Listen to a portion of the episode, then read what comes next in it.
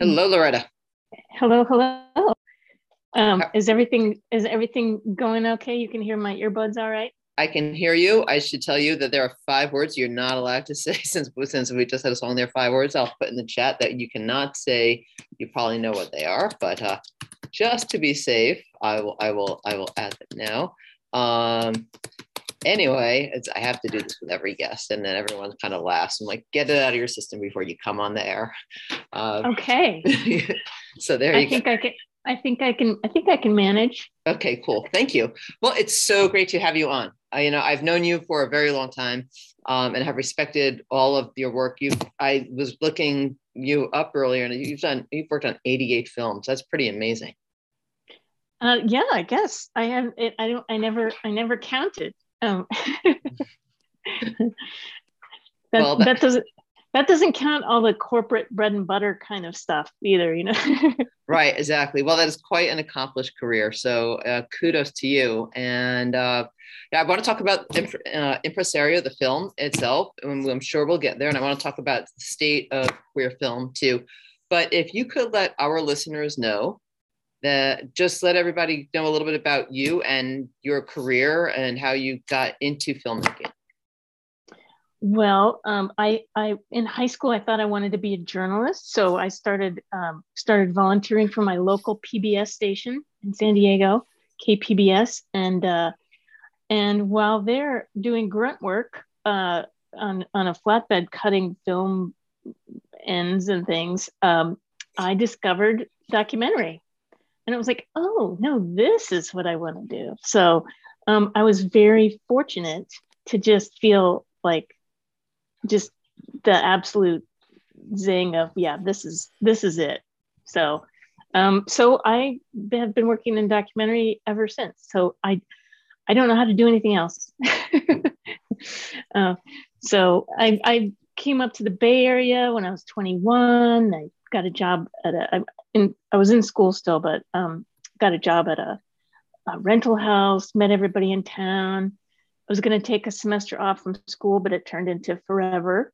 And um, and yeah, just went from there. I I found I really liked doing sound, and um, it was it was a less competitive thing than a lot of the camera stuff, and I thought it was more fun anyway. So, um, but I really like working with camera, obviously. So, um, it just all worked out into a whole career. So. Yeah, sound it's amazing because I know back in when I was 20 years ago when I was doing a little bit of filmmaking, and I never really had the appreciation for sound until I actually was doing some of it myself. And it is, it's amazing. Like sound can totally, it, I mean, it just sets the tone for anything you're doing, even if it's a documentary. Uh, you just, and, and I'm not even talking so much about, but yes, of course, there's the, you know, the additional thing, like if you, if you add music or add add some sort of sounds that are not part of of the scene or the interview. But even just the way that you that you record it you record what's actually happening just has such an impact on film. And i, I think it's a really underappreciated part of, of filmmaking at, at least let's say for from moviegoers. I, I think people in the industry you haven't you know know how important it is yeah well you know i mean of course, one of the fun jobs in sound and film is, is things like Foley. You know, for on big on the big movies, they do so much in post um, that it's a whole nother creative endeavor.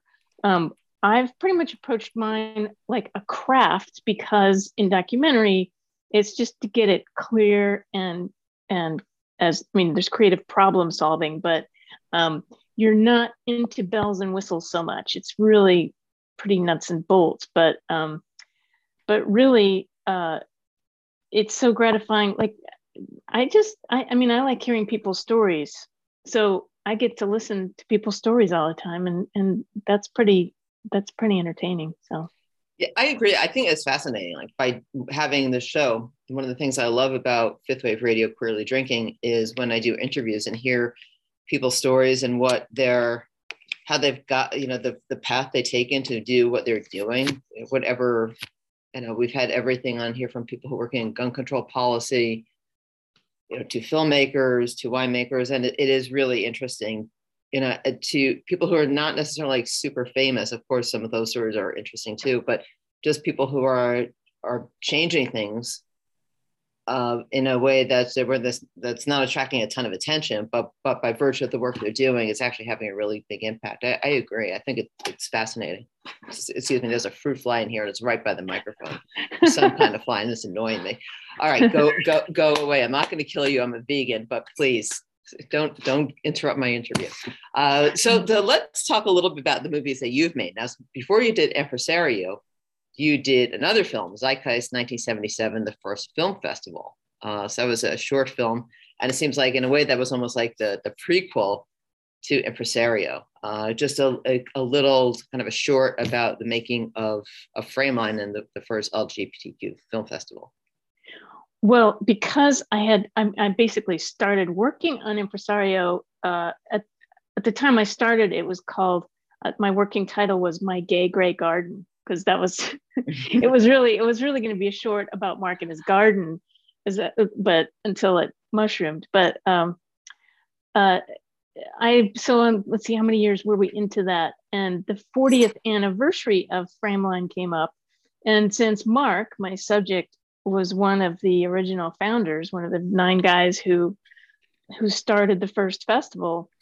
Um, you know, I had this material and I thought I should really do something for for this event. And um, and i did craft something together uh, and at the time i mean 1977 was kind of an interesting year for queer film in the bay area because that was also the year that word is out um, uh, brought, was broadcast on pbs so there was like the mainstream track and then there were these grassroots guys doing their their little you know super 8 stuff. I mean barbara hammer was around at that time mm-hmm. too but um but anyway, I went so into the historical society and and uh, the Hormel Center and got some other material and made made a made that short. So I wanted it to not just be super specific about that, but it but it was quite the year.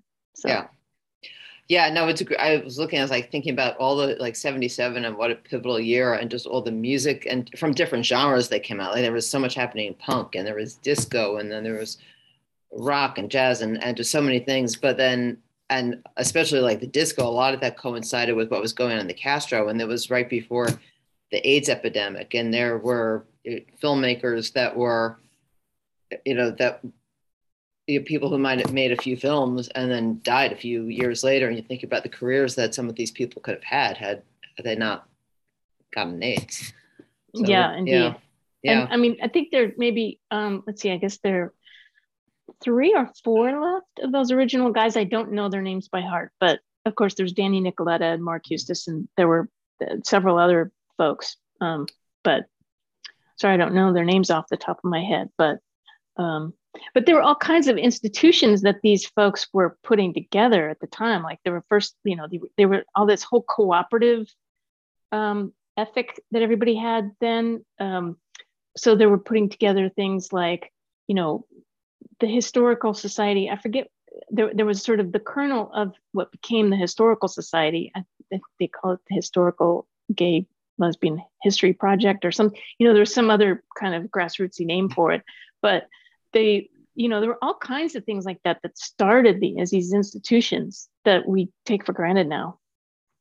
Yeah no it's it's you know and i want to ask you a little bit about, about how filmmaking, queer filmmaking has changed over the last, you know, four to five decades, and also, yes, and also how San Francisco and the Castro has changed too. Um, and we'll we'll get to that in a minute because but I because I, I, really want to address the film impresario. I want to make sure we give that its proper due. Uh, so why did you choose Marc Huestis as a subject? Well, I didn't so much. It sort of fell in my lap because um, as I said, it started out as my gay gray garden. I I had worked for him uh, as a sound recordist on his on his films. There was Sex Is and Chuck Solomon Coming of Age and these various films, and um, I was just going to shoot him, and it was kind of as a favor in his garden, and um, so but he I had been sober for maybe three years or so, and he had been also and I was just kind of amazed at how relaxed he was and how open he was and how happy he was there. like he, you know, he'd always kind of had an edge before. And I just thought, oh, this is cool. I, you know, it was just a whole different side of him. And I, um, you know, I sort of, it was kind of like my perception of him as sort of an angry young man kind of coming to peace with where he ended up. Um, and I thought that was a good story. And I thought it, I should, I should, I was naturally the one to tell it because first of all, I liked how relaxed he was with me in, in the camera. Um, and so I just went ahead, went ahead and uh, started doing that myself as a single person band there. um, did, so you you were shooting it as well? Yeah, it was oh. just like a little handy cam, and then I got my own. Then I borrowed one from a friend, and you know I rigged it up so I had decent sound, and um, you know did it that way for a while. Um, but uh, I ended up it, it mushroomed in terms of format, and you know I'm not a DP, so I had to recruit some friends sometimes, and um, that's one of the reasons why it took so long. but uh, yeah, so so I I was interested in how um, in his resilience and his his reinventions of himself over time. Mm-hmm. Yeah, no, it, it's interesting to like see, and I've uh, like I I've met him at times over the years. I don't think, well, maybe he would, but I doubt he kind of remembers me. It's more like, oh, there's this guy who's like started Frameline. So at different festivals, I've met him, and but not really had a conversation with him. Um, and uh, but it, it just to see, you know, someone who was part of that set in the '70s with Harvey Milk and and other people, and having gone through so much, and as you know, any gay man from that time, so much loss too and kind of being where he is now. And yeah, you see him being in his garden, and he seems very peaceful and he's sober now. And especially the, I don't want to really ruin it for anyone who hasn't seen it, but the the last scene where you see he's up like, you know, by a creek or in a, a lake, and he's he's swimming and just seems very much at peace. And it's it's uh it's nice. You know, I think that what you were just saying, the idea of trying to capture someone who was kind of like an angry young man, and then someone who's now at peace with themselves, definitely is is true. And when I, when I was looking watching the movie for the second time, I was thinking to myself that what what is really important about this film, I think for the long haul, is that it's a cultural artifact. I mean, yes, it's a story, it's a biography about one person and their life, but it also you can if you if somebody hundred years from now watches this and wants to get an idea of what San Francisco was like, yeah, let's say from you know the, the 70s, even you know, to a lesser extent up to now, because I think, you know, a lot of it really is the focus on you know, what he what he created and, and produced, you know, the, the movement, I guess, the film movement and, and the activist movement that was, was part of it. I, I think it it's would be a, it'll be a very valuable resource. Well, as brief as it is, and has as truncated as some of the, you know, like it's sort of sweeps by some rather large chunks in in in brief ways. But there are things that I think um, I was trying to get an emotional truth rather than names and dates and things. So, um, you know, like Harvey Milk was a person that my friends all knew as a person, not not an ivory bust, you know. And uh, so there there's the human side of how you know political discussions went, and um, there's uh, another something that was important to me is that Marc made one of the first films about a person with AIDS, uh, Chuck Solomon coming of age, and at the time, you know, it didn't. It did well critically, but people didn't necessarily want to go see it because nobody wanted to see anything about AIDS while we were still in it. And then it was like 30 years where you barely saw anything about AIDS in film. You know, there was Philadelphia Story and a couple other things, but for a long time, nobody touched AIDS in film. And now, then it became this wave of documentary where anytime you saw a profile of somebody that had lived through the area era, there would be there suddenly there were the dark, uh, dark musical tones, and it's like, oh, here we are in this part of the story, the AIDS, the bummer AIDS part of the story. and you know, it was this very predictable thing when you saw a biography or anything about somebody that covered that period. It was just, oh, here we go. Here's the depressing part. Here's the downer part of the story. And I was determined I didn't want people watching to, to, go through that same knee jerk. Uh, I mean, obviously, it's it's a part of many people's stories, so it's important in all its ways. But I wanted the community response part to be more what it was about and Marc's role in that versus, oh, here we go. you know what I mean? Yeah. Yeah. A, a, couple of weeks ago, I was interviewing a band Commando, which is sort of like a queer supergroup, uh, you know, various people uh, who are musicians in their own right. You know, they're all queer, uh, but came together to form this new metal band. And they have there's one they have one song. Uh, yeah, actually, I have a couple of songs that actually address and talk about AIDS, and I find it somewhat almost I want I mean refreshing, but I'm glad because I feel like there that is a part.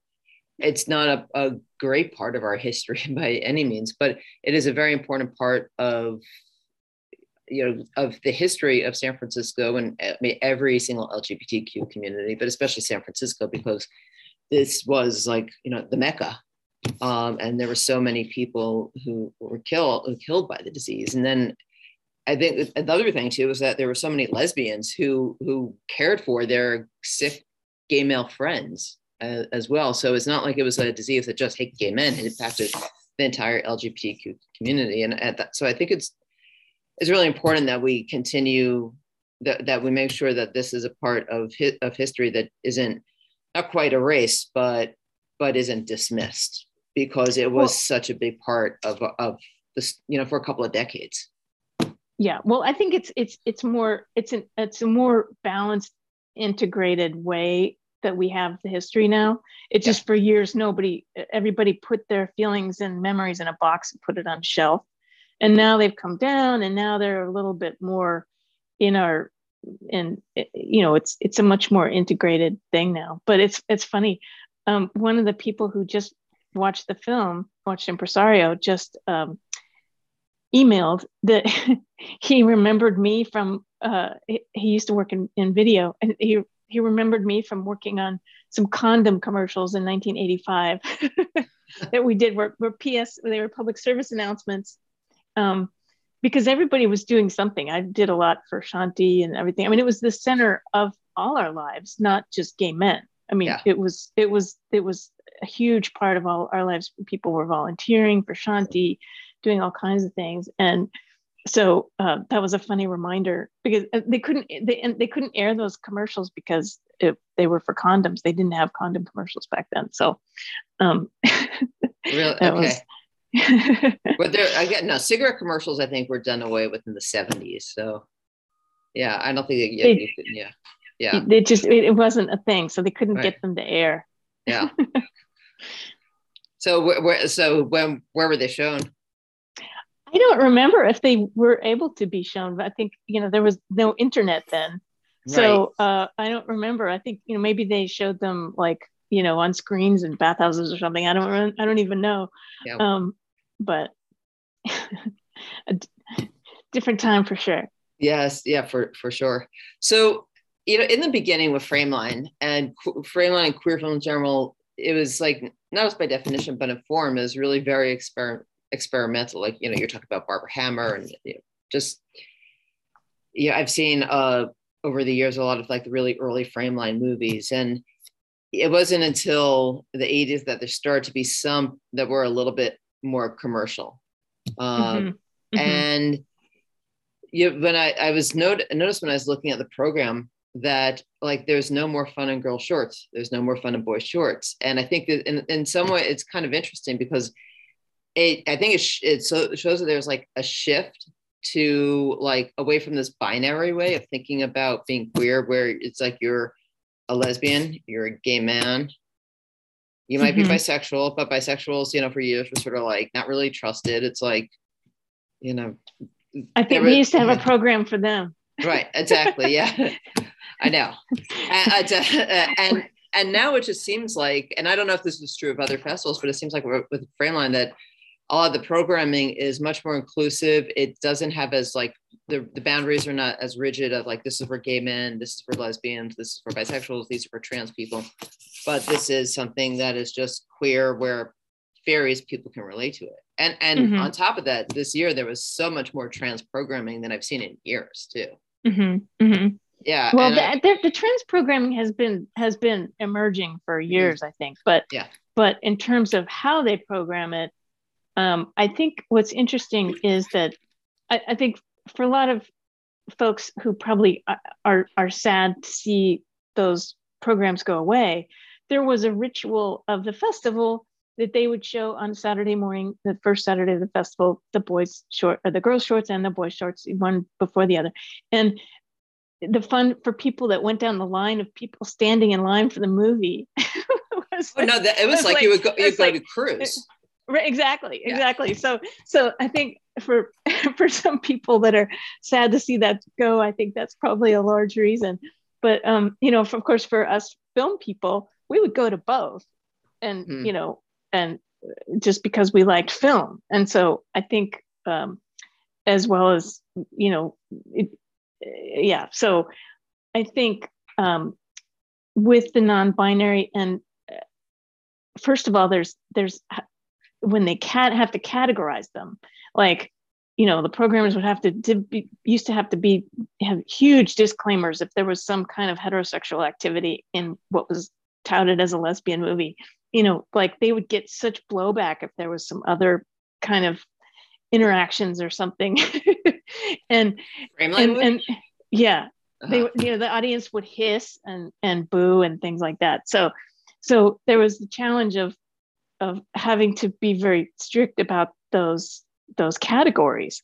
And I think with non the emergence of of uh, a, a reappre- uh, new fresher appreciation of fluidity, um, it's just let's go with that instead. And and as uh, opening night of Frameline this year, uh, executive director uh, James um, Woolley was saying in, in, his in his opening appeal for people to come back to the movies, which that's a whole nother thing. Um, he was saying, go to the movies and don't just go to your L or your G or your B or your T. See everything. And I think, you know, I think that's great. And I, I fully support that. You know, just see everything. And, you know, the things that resonate more for you will will do so and you, can still seek things out but I, I i'm i'm all for the programming that way yeah I, I just wonder if like as you we were saying you know the fun and girl shorts fun and boy shorts like it was always sort of like this fun thing right mm-hmm. and you know you go you'd see i mean you'd see like all your friends in girl shorts like and i do wonder though if there if it is in a way doing a little bit of a disservice to the to people who really identify strictly as as lesbians or dykes or, or gay men mm-hmm. and so I, I i wonder about that um i think well that, maybe i think there's room for i think there's room for programming those things too right. I, yeah. I i don't think it has to be one or the other sure oh I mean, no absolutely it's just i noticed that like that that was not there and that was whoa i can't believe that they're not doing fun and girl shorts, fun and boy shorts. Um, I mean, I love don't I? I really I I love like uh, the way the program has evolved in other ways too. You know, I always feel that it still tends to have too many gay men, especially too many you know, gay white male stories. I think that mm-hmm. continues to be the case, but it's, and, it's, and, it's and better the, than it was. It's it, definitely it, in the right track. It it has improved, but it is still the case that men I think get the money easier than the women. I, you know, I, of course now it's anecdotal. There's been a lot more support for women filmmakers than there used to be. Um, uh, there, there is, um, but it's still, I think, particularly in the feature world, um, as as in the straight world, you can have a failed feature as a guy and still get some money to try try a second feature. I oh, don't yeah. that, I don't think that kind of thing doesn't happen for women. but you know, as I said, since the Me Too thing, there have been a lot of initiatives and things, and um, you know, I mean, the subject of my movie of Impresario is an older white man, and and it's a it's a it's a white movie. There's no mm-hmm. sideways, no ways around that, and you know that limits its. I think that limits its life, and I think it limits um, what I was able to try to apply for in terms of funding. I, I didn't get any. I, I, was going to ask you how about the fund, like how, how you funded your film. Well, I had great um, uh, advice from the best people around. Jenny Jenny I'm, Olson. I'm, I'm, sure. Yeah. Jenny Jenny Olson wrote a primer, a great primer on on crowdfunding, but um, you have to have the wherewithal to do it. Mm-hmm. and I did not have that. So I I I didn't do that. There were there were maybe a handful of foundations that I thought were appropriate to apply for, um, because it was basically it's kind of a small film in some ways. It's not a lofty, big subject matter. Um, you know, it's not saving, you know, people. It's not saving the planet or you know a lot of subjects that are important that are more easily funded. Mm-hmm. Um, and so, yeah, I I struck out on that. So that's another reason why it took so long. yeah, no, I, I, I hear you there, and it, I like I deal with you know, trying to get funding like for my organization. It isn't it's not easy, and if you're anything like me, I I don't like spending time. I want to spend time doing like the work that I'm doing. With, mm-hmm. And of mm-hmm. course, part of that is looking for funding. So I, I do that but it's not a part that I in, enjoy doing particularly. And a lot of getting funding is also self promotion, which personally I loathe. Um, you yeah, don't me strike too. me as, as someone who's really into doing that either. Uh, so it, yeah, it's, it can be really infuriating. I was uh, having a conversation kind of with someone who is trying to write a book and she's a great writer. And basically she was told that she needs to have at least 5,000 Instagram followers before. And I was thinking to myself, okay, so basically pe- people who are really good at promoting themselves and are very Instagram savvy, who get these thousands of followers, and can barely string a sentence together, you know, and they'll get a book deal. But here's this person who is like really bright, a great writer, and she's having to deal with this. And it just seems, I mean, I just feel like it's almost like if you're why not it, like what is what about the people who want to go in there and discover those who are actually really good at what they do as opposed to being lazy and just relying on you know what the how the public reacts to people who are good at promoting themselves but i guess mm-hmm. we're, we're getting a little off topic there uh, anyway uh, well I, guess, I, mean i mean it, it, it does relate in terms of um, just what gets made how it gets made right. who gets to make it those are all relevant yeah definitely. And today we're also living in a very different world from the one from when Frameline started in 77. And yeah, I, I was also thinking that at the beginning, yeah, the films were really, com- they were, they were not commercial. And when you look at it, that like now I don't see that much experimental queer film. Now, granted, I know experimental queer film, the stuff that's really experimental probably wouldn't even get to Frameline at this point. You know, like with Barbara Hammer's early works get into Frameline.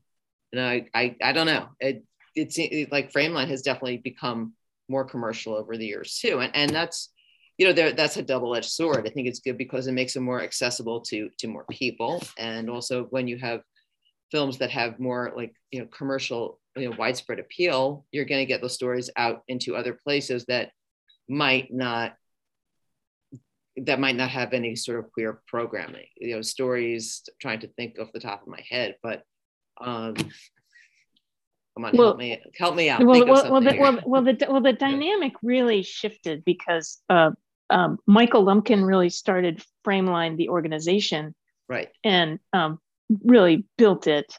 Um, and it was it's been very interesting to have been around all these years and have kind of more institutional memory than the people that are actually there right now.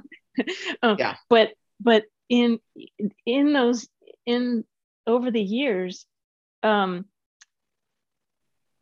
it used to be that a, like a big a big studio would never want it would it would be kind of a kiss of death to show their movie at a queer festival. Right. And then it and then it com- now it's completely flipped Mhm. where they really want it in there for marketing and getting that audience hooked in and you know the whole the way that whole works.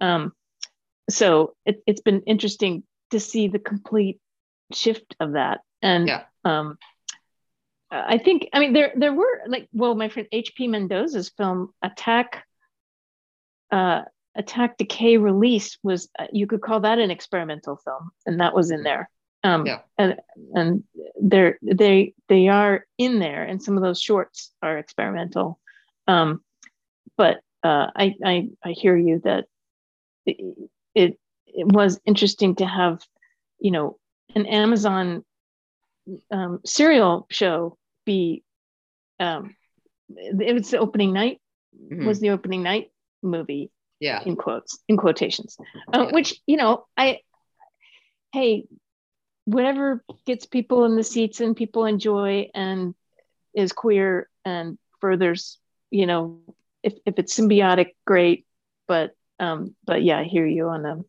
commercial level i mean there, one thing is filmmaking is more accessible for people to make uh with decent production values Mhm. uh and so I think it's po- it's a lot more possible for people to make content with decent production values than it used to be. Yeah, yeah, no, I know that- that's definitely true.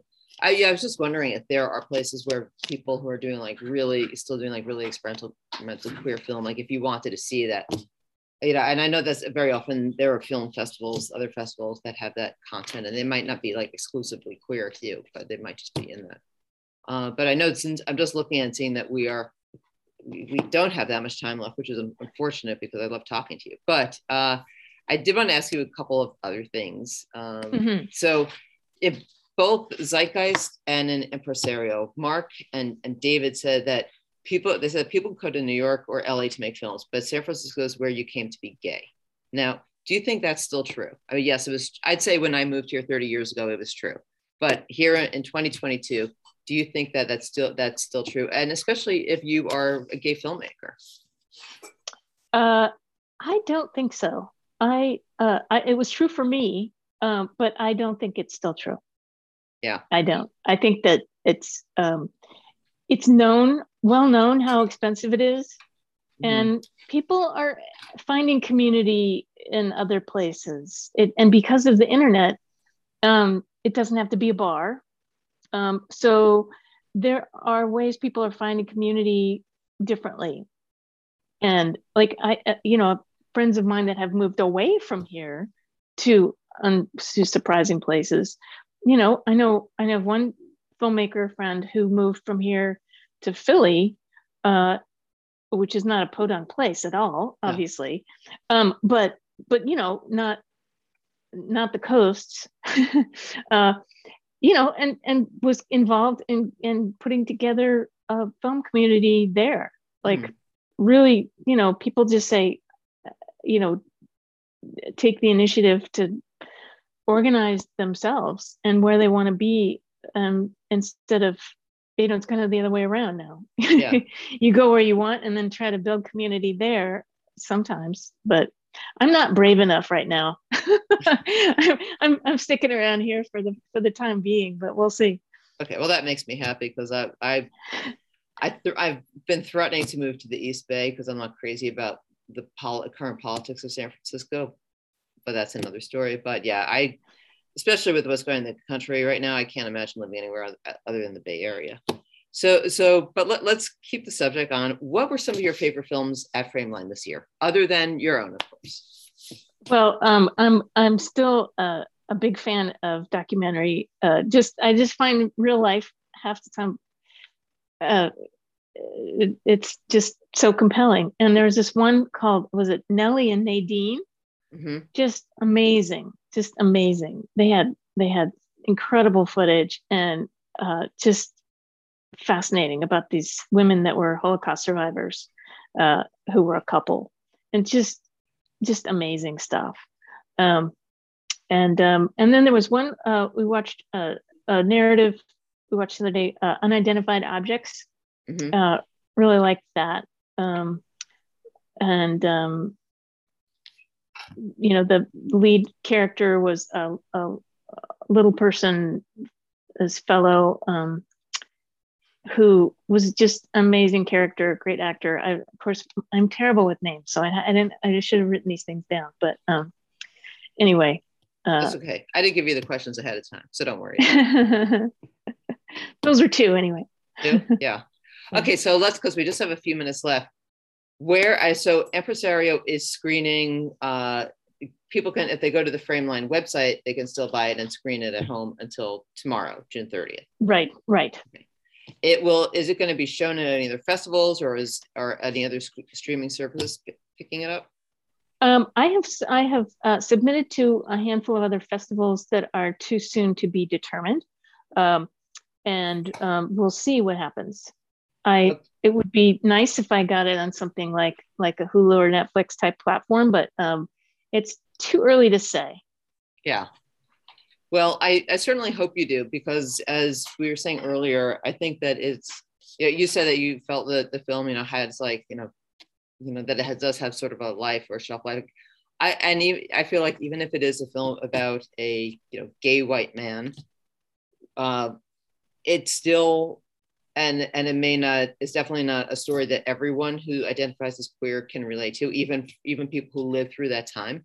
I i think that it really it's very important because it, i said earlier it's a cultural artifact. It does it does give tell people a lot about what was happening in san francisco and the castro you know, during that time and all the different you know not just film but just like with harvey milk and harvey milk's camera shop and how that was a hub uh, for for a lot of gay men in, in the mid 70s and I, I think it's an, an important film so i think it's going to outlive both of us in terms of, of its of its life and, and, and relevance I hope so. Um, Well, I hope I hope to I, hope just for general audience that just um, overcoming obstacles of of just depression and and life obstacles, just an approach to life Yeah. that I hope is a little universal.